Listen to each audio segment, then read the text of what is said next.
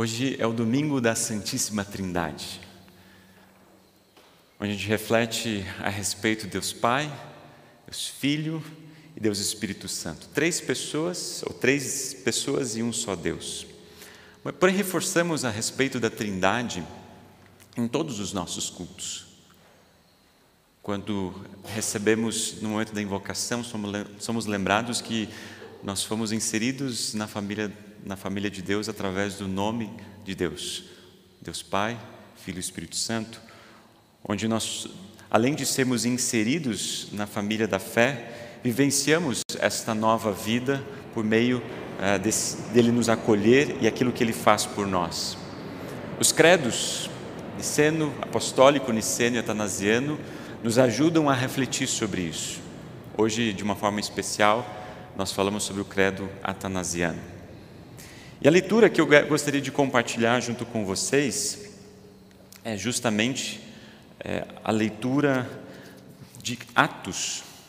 Nós começamos ah, na semana passada, Atos capítulo 2, a gente fez os primeiros versículos, só para vocês entenderem da onde que está vindo, vou fazer a leitura do primeiro versículo, versículo 14, mas a gente já continua no versículo 22, como está colocado para vocês.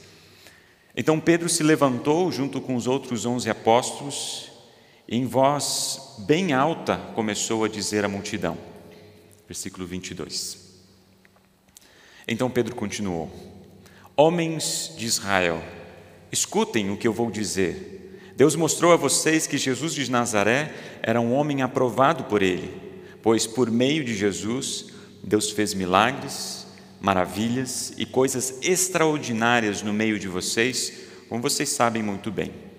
Deus, por sua grande, Deus, por sua própria vontade e sabedoria, já havia resolvido que Jesus seria entregue nas mãos de vocês, e vocês mesmos o mataram por mãos de homens maus, que o crucificaram. Mas Deus ressuscitou Jesus, livrando-o do poder da morte, porque não era possível que a morte o dominasse Pois Davi disse a respeito de Jesus o seguinte: Eu via sempre o Senhor comigo, porque Ele está ao meu lado direito, para que nada me deixasse abalado. Por isso meu coração está feliz e as minhas palavras são palavras de alegria, e eu, um ser mortal, vou descansar cheio de esperança. Pois tu, Senhor, não me abandonarás. No mundo dos mortos eu tenho te servido fielmente, e por isso não deixarás que eu apodreça na sepultura. Tu tens me ensinado os caminhos que levam à vida, a tua presença me encherá de alegria. E Pedro disse mais isto, meus irmãos, eu preciso falar claramente com vocês a respeito do patriarca Davi. Este grande líder morreu e foi sepultado, e o seu túmulo se encontra aqui até hoje. Ele era profeta e sabia que Deus lhe havia jurado que um dos seus descendentes seria rei como ele. Davi sabia o que Deus ia fazer e por isso falou a respeito da ressurreição do Messias. Davi disse: Ele não foi abandonado no mundo dos mortos, nem o seu corpo apodreceu na sepultura. Deus ressuscitou este Jesus e todos nós somos testemunhas disso, pois Jesus foi levado para sentar-se ao lado direito de Deus, o seu Pai o qual lhe deu o Espírito Santo, como havia prometido. E Jesus derramou sobre nós esse Espírito, conforme vocês estão vendo e ouvindo agora.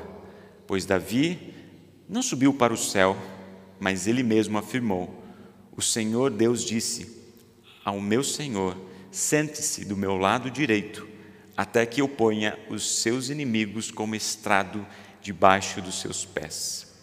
Todo o povo de Israel deve ficar bem certo de que este Jesus que vocês crucificaram é aquele que Deus tornou Senhor e Messias. Essas são as palavras né, que nós queremos meditar no culto de hoje, mas eu quero fazer um destaque. O destaque é desse versículo 33 pois Jesus foi levado para sentar-se ao lado direito de Deus, o seu Pai, o qual lhe deu o Espírito Santo como havia prometido, e Jesus derramou sobre nós esse Espírito, conforme vocês estão vendo e ouvindo agora. A palavra trindade não aparece no texto bíblico em nenhum momento. A palavra trindade. Mas a trindade está presente em todo momento no texto bíblico. Jesus, ao lado de Deus, seu Pai, enviou o Espírito Santo. Deus Pai, Filho Espírito Santo. Mas hoje eu quero convidá-los a pensar sobre um aspecto dessa relação da Trindade, que é ao lado direito de Deus. Ao lado direito de Deus. Jesus está sentado ao lado direito de Deus. Não sei se vocês já pararam para pensar sobre isso, sobre essa expressão. O que ela significa? E a gente fala isso em todos os nossos cultos. Jesus, ao subir aos céus, está sentado à direita de Deus Pai. Hoje eu quero convidá-los a refletir sobre isso, sobre essa, essa expressão, e pedindo que o Deus triuno nos abençoe e nos conduza nesse momento. Amém. Gente, só um pouquinho, antes de eu continuar, eu esqueci de dar. Derek, bom dia, bom dia. Vocês viram que eu cumprimentei o Derek com a minha mão direita, né? É que foi tão corrido aqui de manhã que a gente nem chegou a se cumprimentar direito. E quer dizer que a gente está de bem, né? que a gente é amigo, né? que está tudo bem. Não cumprimentar seria talvez até rude ou grosseiro. Não só a mão direita, mas quando a gente fala sobre isso, quando alguém está ao nosso lado direito, aquele nosso braço direito, é uma pessoa importante. Né? É aquela pessoa que eu confio, esse é o meu braço direito, porque esse é, é a pessoa que eu confio. Não é mesmo? A gente não diz essas expressões. A gente cumprimenta com o braço direito. A gente diz que pessoas são importantes, aquele é o meu braço direito. Mas eu quero trazer isso para o mundo bíblico, porque a gente poderia ter muitos exemplos que a gente poderia compartilhar de como o lado direito para nós ele é importante. Quando a gente olha para o Antigo Testamento, o lado direito, ou a mão direita, é muito significativo. Por exemplo, quando os patriarcas iriam abençoar os seus primogênitos para oferecer a sua primogenitura, ele utilizava a mão direita para que a bênção pudesse ser repassada. Mas quando a gente olha para a pessoa e obra de Deus, aquilo que Deus é e aquilo que Deus faz, se torna muito mais relevante. E eu quero resgatar, talvez, um pouquinho dessa imagem à direita de Deus, ou à mão direita de Deus, que está tão presente nos textos bíblicos que parece que às vezes a gente passa batido. Um momento muito importante, Êxodo 15. O livro de Êxodo fala da saída ou da libertação do povo de Israel do Egito. Até aí nós, nós sabemos. Mas o capítulo 15 é justamente o momento posterior que o povo de Israel havia passado no Mar Vermelho e eles estavam vendo todo o exército do Faraó vindo atrás deles. Eles passam, Deus fecha o mar e eles então são libertos, são salvos. Em dois momentos nesse, nessa canção, o versículo 6 diz: A tua mão direita, ó Senhor, tem um poder terrível, ela despedaça o inimigo. Ou quando a gente vê no versículo 12: estendestes a mão, estendestes a mão direita e a terra engoliu os que nos perseguiram. Por mais que seja uma linguagem um pouco mais forte, aqui está falando da, da mão direita que liberta, a mão direita que salva. Mas a gente não, não vai ficar somente nesse conceito. Quando a gente olha, por exemplo, para o Salmo 63, a gente vai perceber a proteção. Olha só que versículo bonito. A tua mão direita me segura bem firme e eu me apego a Ti. Mas não somente a proteção de Deus, mas também a Sua presença. Quando a gente olha, por exemplo, o Salmo 139, versículo 10, ainda ali a tua mão me guiará e a tua mão direita me susterá. Ou um, um dos textos que para mim são os mais bonitos, é o mais bonito, o Isaías 41, versículo 10, quando diz: Não tema, porque eu estou com você. Não fique com medo, porque eu sou teu Deus. Eu lhe dou força, sim, eu ajudo, sim, eu seguro com a mão direita da minha justiça. Ou Salmo 16, que é um dos mais bonitos salmos além do 23, que a gente tem de uma forma muito especial, mas o Salmo 16 para mim é muito especial. E no final, o último versículo diz: Tu me farás ver os caminhos da vida, a tua presença, a plenitude de alegria, a tua direita, há delícias perpetuamente. Acho que a gente já conseguiu ter uma boa clareza do que a mão direita de Deus, ou o lado direito de Deus significa quando é referido a Deus: libertação, proteção, presença, cuidado. E, e ao lado direito de Deus, a plenitude de alegria perpetuamente. Estar ao lado de Deus está pleno cheio de alegria. Então a gente pode talvez resumir dizendo que a mão direita de Deus, ou o lado direito de Deus, é o lado da graça, é o lado da misericórdia, é o lado da compaixão, é o lado de Deus vindo libertar o seu povo. E não é à toa então que essa expressão ela é direcionada inúmeras, inúmeras, inúmeras vezes para Jesus. Só um exemplo para vocês. Quando na Sexta-feira Santa, momentos antes de Jesus ser crucificado, os mestres da lei, as pessoas estavam tentando achar uma forma de tentar crucificá-lo, de tentar condená-lo. Então eles perguntam: Você é o Messias? E Jesus vai dizer: Se eu disser para vocês que eu sou o Messias, vocês não vão, não vão acreditar. Mas a partir de hoje, o Filho do Homem vai estar sentado à direita do Pai. Quando Jesus disse isso, ele então você está dizendo que é o Filho de Deus? Para ver a importância dessa palavra. E justamente por causa disso, por causa que ele falou que vai sentar ao lado direito de Deus, Jesus foi levado para ser crucificado. Eu sempre pensei nessa expressão. Não sei se para vocês isso chamou atenção, né? o que, que essa expressão quer dizer, o que, que ela significa. A gente diz muitas vezes essa expressão no, no credo apostólico, nos credos de uma forma geral, desde pequeno, mas eu nunca tinha parado muito para olhar para os textos bíblicos. Só para vocês terem uma noção, nesse período da Páscoa, nas seis a sete semanas que a gente teve, a gente pode dizer em três dos domingos foi mencionado essa expressão à direita de Deus. E se vocês começarem a sublinhar isso, vocês vão perceber que essa expressão se repete muitas vezes. Por quê? O que ela significa? Antes de dizer o que ela significa, o que ela faz por nós hoje, eu quero dizer o que ela não é. O que não é está essa expressão à direita de Deus. Não significa à direita de Deus que Jesus está em retiro, está em descanso.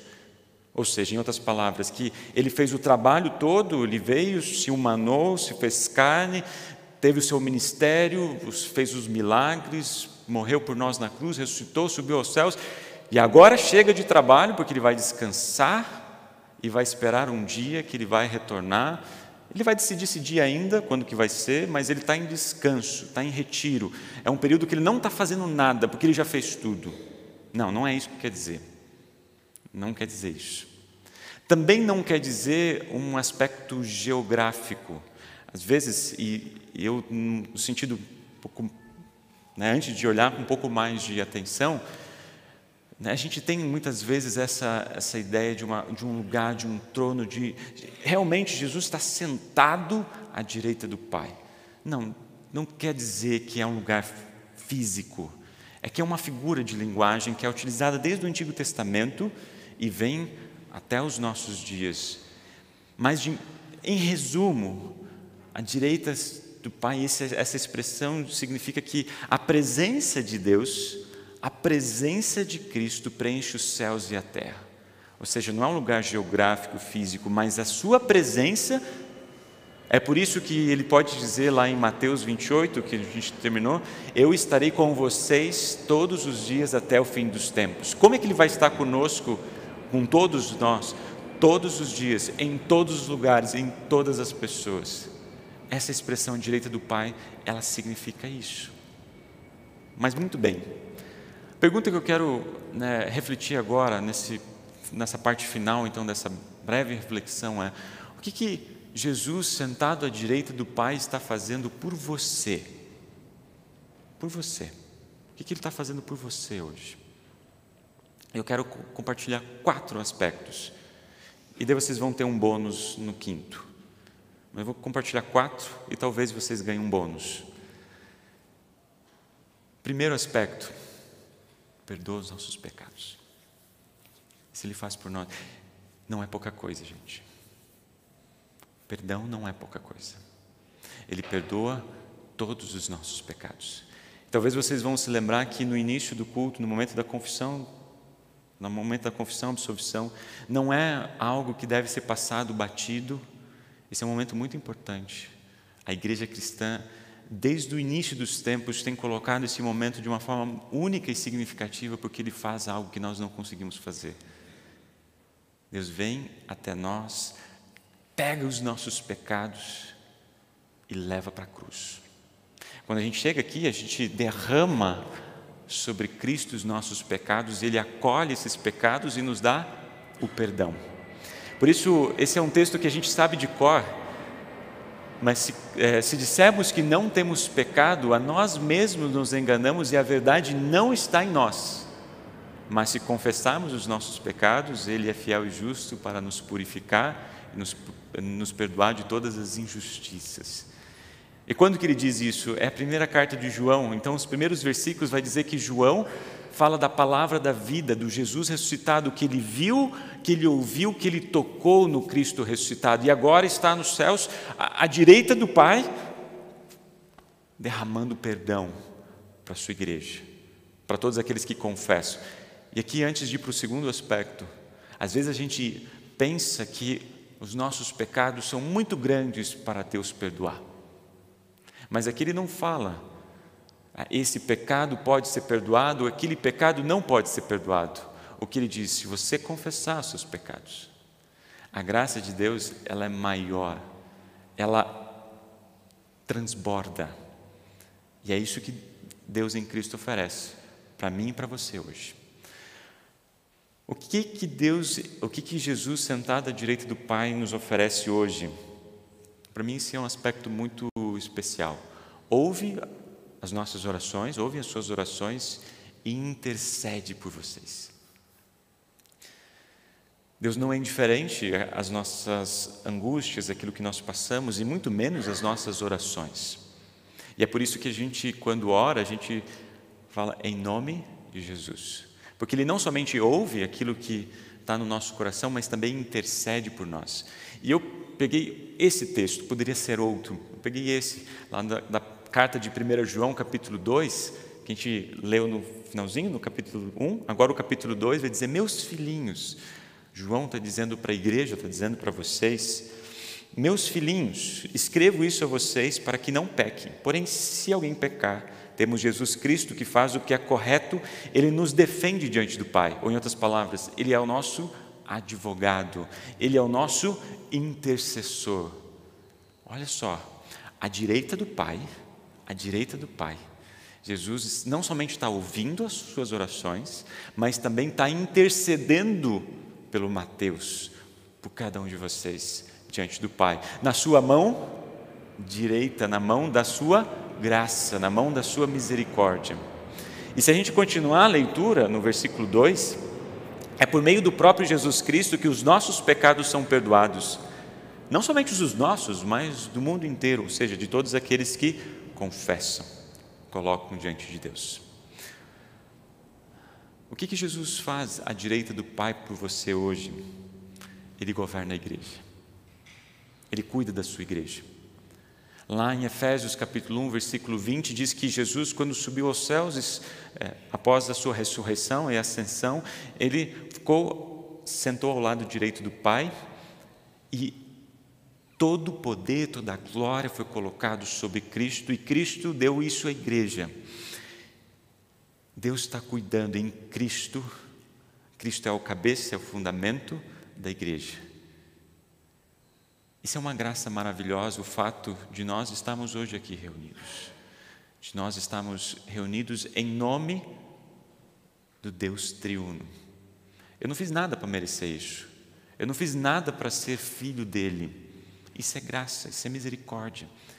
E é justamente às vezes no nosso mundo, no mundo que nós vivemos, que parece tumultuado, conturbado, que parece que as coisas não se encaixam, ou até às vezes parece que a igreja está perdendo o campo. Não se preocupem. A igreja está sendo cuidada e governada por Cristo. E, consequentemente, está sendo cuidada, a sua vida está sendo cuidada e governada por Cristo na palavra, no batismo e na ceia. E por fim, é justamente nessa comunhão com os cristãos que Jesus, sentado à direita do Pai, está fazendo por você, Ele está te preservando na fé. Até o dia que Ele voltar em glória, até esse dia Ele preserva cada um de nós na fé e na esperança final. Eu coloquei esse texto de Atos 7 porque para mim é muito significativo esse texto. A gente vai colocar isso em, na sequência, a gente leu Atos 2, que é o domingo de Pentecostes, Pedro está compartilhando a respeito do Cristo ressuscitado para a igreja. As pessoas estão começando a ouvir a falar desse evangelho, estão ouvindo, estão crendo, o Espírito Santo está também chegando no coração dessas pessoas e elas se tornam então testemunhas daquilo que receberam. Mesmo que isso significasse, esse testemunho, né, significasse perseguição, o que de fato, o que de fato aconteceu. E ali no capítulo 6 e 7, a gente vai ouvir a história de Estevão. A gente vai ouvir a história de Estevão. O testemunho que ele dá por ser um é, por ser filho de Deus. Ele dá um testemunho que os últimos versículos, versículos 55 e 56, dizem assim: Estevão, cheio do Espírito Santo, olhou firmemente para o céu e viu a glória de Deus. E viu também Jesus em pé, ao lado direito de Deus. Então disse: Olhem, eu estou aqui vendo o céu aberto e o filho do homem em pé, ao lado direito de Deus. Ele não estava, ele não disse isso quando estava conversando com amigos. Se foi um momento talvez maior, onde ele estava sofrendo uma das maiores perseguições. E Deus deu a, a oportunidade para que ele pudesse enxergar. Nem todos nós vamos poder enxergar aquilo que Estevão viu. De repente, antes da nossa morte, a gente vê Jesus ao lado direito do Pai. Não sei, talvez Deus dê a oportunidade para vocês, mas hoje nós temos o testemunho de Estevão, que ele está preservando até mesmo nesses momentos mais impactantes, ele está cuidando de nós, está cuidando da sua igreja, está cuidando de vocês, ao lado do Pai, na sua mão da graça, na sua mão da misericórdia. É impressionante. É impressionante o que Deus faz por mim está fazendo por vocês. A certeza de que Deus perdoa os nossos pecados. Ao lado direito do Pai, Ele ouve as nossas orações. Ele intercede por nós. Ele cuida da sua igreja. Ele preserva cada um de nós na fé. É impressionante isso. Talvez Talvez quando vocês tiverem oportunidade de falar ou, testemunhar no credo apostólico, ao lado direito do Pai, talvez nos próximos momentos vocês vão perceber que desde o momento da ressurreição de Cristo, ou desde o momento da ascensão até o retorno, Cristo está ao lado direito do Pai, cuidando de vocês. E para finalizar, quero voltar àquele versículo 33, que eu falei que tinha um bônus, né? Jesus foi levado para sentar-se ao lado direito de Deus, o seu Pai, o qual lhe deu o Espírito Santo como havia prometido, e Jesus derramou sobre nós esse Espírito, conforme vocês estão vendo e ouvindo agora. Eu compartilhei com vocês quatro aspectos do que Jesus está fazendo por você hoje ao lado do Pai, perdoando teus pecados. Ele está ouvindo as suas orações, intercedendo por vocês ele está cuidando da sua igreja, está preservando você na fé. Mas o que ele faz mais ainda? Ele envia o seu Espírito Santo para que você seja uma testemunha viva do amor, seja pedra viva, seja o sacerdote do grande amor que Deus tem feito na vida de vocês. Por isso, a minha oração é simplesmente essa: descanse nessa promessa. Descanse nessa promessa e saiba que tem alguém que não está descansando, que não dorme, como diz o salmo, nem cochila, ao lado direito do Pai, na mão direita da graça e da misericórdia, para que um dia, um dia, a gente possa ver ou celebrar com anjos, arcanjos e toda a companhia celeste a festa gloriosa do Pai. Amém. Colocamos em pé.